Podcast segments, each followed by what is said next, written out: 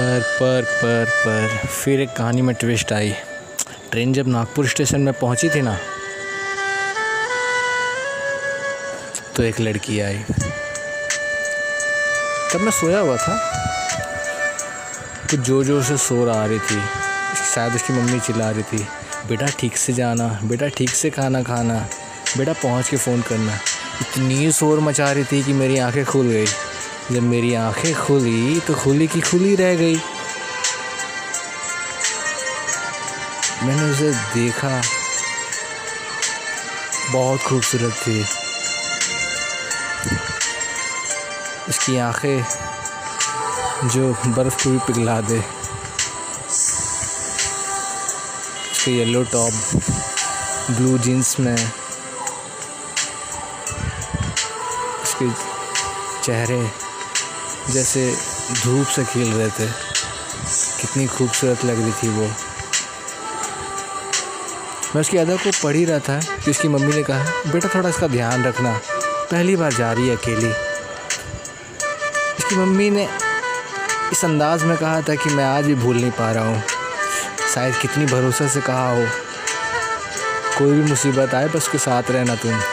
बहुत अच्छा लग रहा था उस टाइम उसे आए हुए दो घंटे हो गए थे, पर वो कुछ नहीं बोली थी अभी तक। मुझे भी समझ नहीं आया तो मैं उसे क्या बात करूँ। फिर मैंने हिम्मत दिखा के पूछा, मेरा नाम राहुल है और तुम्हारा? उसने कहा, मेरा नाम सुनैना है। मैंने कहा ओ सुनैना नाइस नेम उसने कहा या थैंक यू मैंने पूछा, कहाँ जा रही हो? उसने कहा, मैं कुछ सामने जा रही हूँ। यहाँ से कुछ दो घंटे और रास्ते बचे हैं।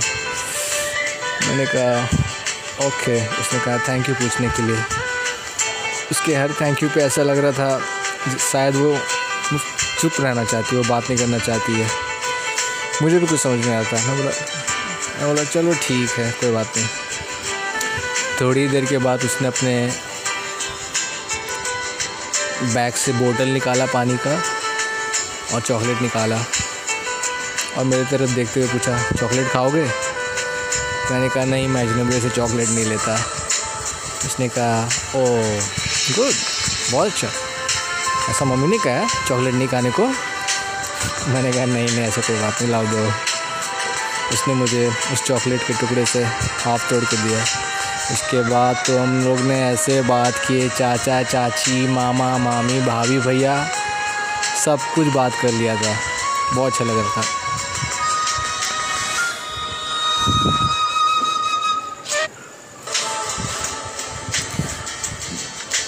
मेरे अंदर एक अजब सा सवाल खटक रहा था।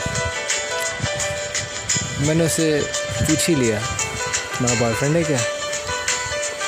तो एकदम साफ़ में बोली हाँ हाँ क्यों?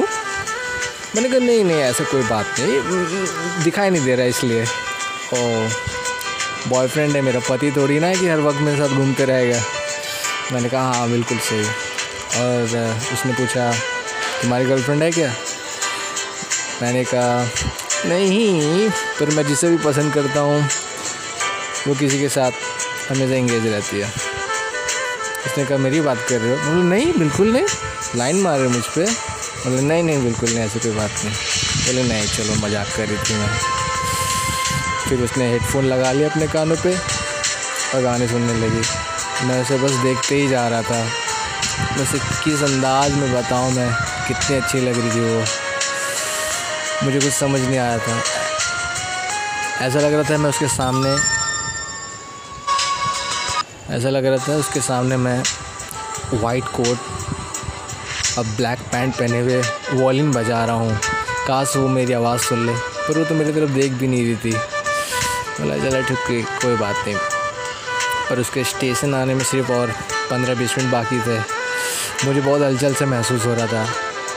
मैंने सोचा कि मैं उसे कुछ बात करूँ, कुछ बात करूँ, पर कुछ टॉपिक ही नहीं मिल रहा था। वो मेरी तरफ़ देखी एक बार, फिर पल के झुका ली। फिर देखी, फिर पल के झुका ली। मैंने बोला, चलो, अब हो गया आपको तो कुछ नहीं होने वाला है। थोड़ी देर के बाद उसका आँख से आँसू गिरे कुछ। मैंने कहा, क्या हुआ? क्यों रो रही हो? उसने कहा, नहीं, बस ऐसे कुछ नहीं। और वो ट्रेन के दरवाजे के पास चली गई। मैंने सोचा क्या हुआ होगा? उसकी दूरियाँ मुझे खटक रही थी थोड़ा थोड़ा और।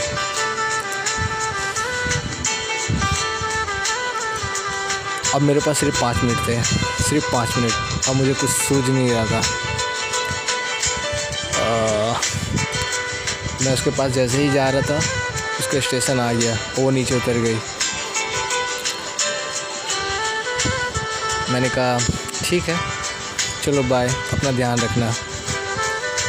उसने मेरे तरफ़ देखा भी नहीं। मैंने कहा, ओके, ठीक है, चलो बाय अपना ख्याल रखना। वो मेरे तरफ़ फिर भी नहीं देखी। अब ट्रेन छूटने वाली थी शायद प्लेटफॉर्म से।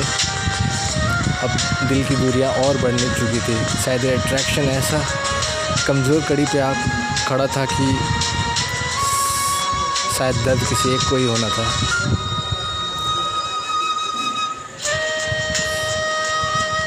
ट्रेन जब अपनी रफ्तार पकड़ लेती और प्लेटफॉर्म से गुजरने लगी थी, वो एकदम से पलटी और कहा, बाय।